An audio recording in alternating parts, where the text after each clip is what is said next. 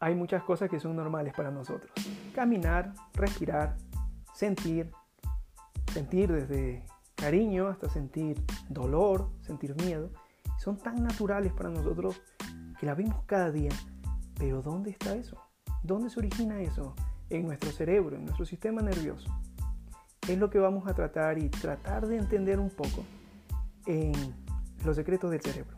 Cada semana veremos un aspecto de la vida cotidiana y cómo se relaciona con nuestro cerebro.